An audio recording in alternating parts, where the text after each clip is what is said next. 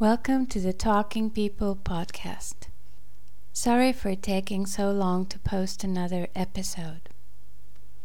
This time I'm going to read one of the most human poems ever written. I mean, a poem that can be understood even if we do not share its author's time, space, and culture. I'll read Shakespeare's To Be or Not to Be in Hamlet, Prince of Denmark. Then I'll tell you my pacifist version of the first five verses, which was what I declared when I was arrested after taking direct nonviolent action at Greenham Common in 1990. I have to add here that the sergeant was quite enthusiastic about my declaration.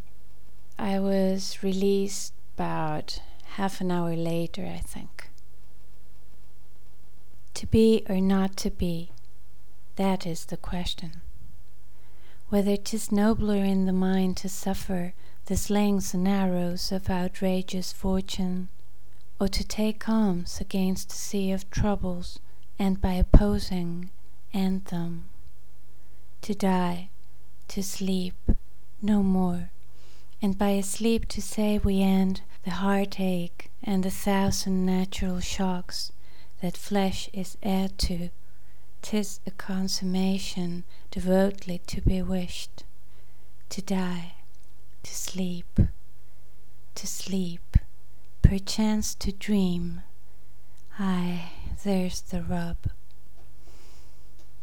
Here is the pacifist version.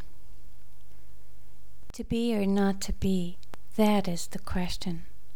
Whether 'tis nobler in the mind to suffer the bombs and hunger of outrageous governments, or to take non-violent action against a sea of arms, and by opposing anthem.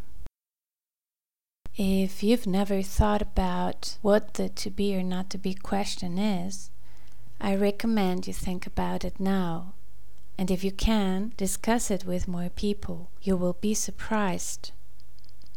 For more from us, uh, check out the, the Talking People website at talkingpeople.net.